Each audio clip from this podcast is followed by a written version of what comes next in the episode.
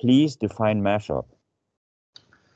So mashup is when you take two or more songs or elements of songs and combine them to one new song. So you take probably the instrumental of a rock song and you layer um, the vocal track of a soul or R&B song over it, and it's you know it's a completely new vibe of the song you may or may not have heard before, but in yeah, if it's working like an actual song, you've done a good job with your mashup. So always try. I always try to make it as cohesive as possible to make it sound like an original song.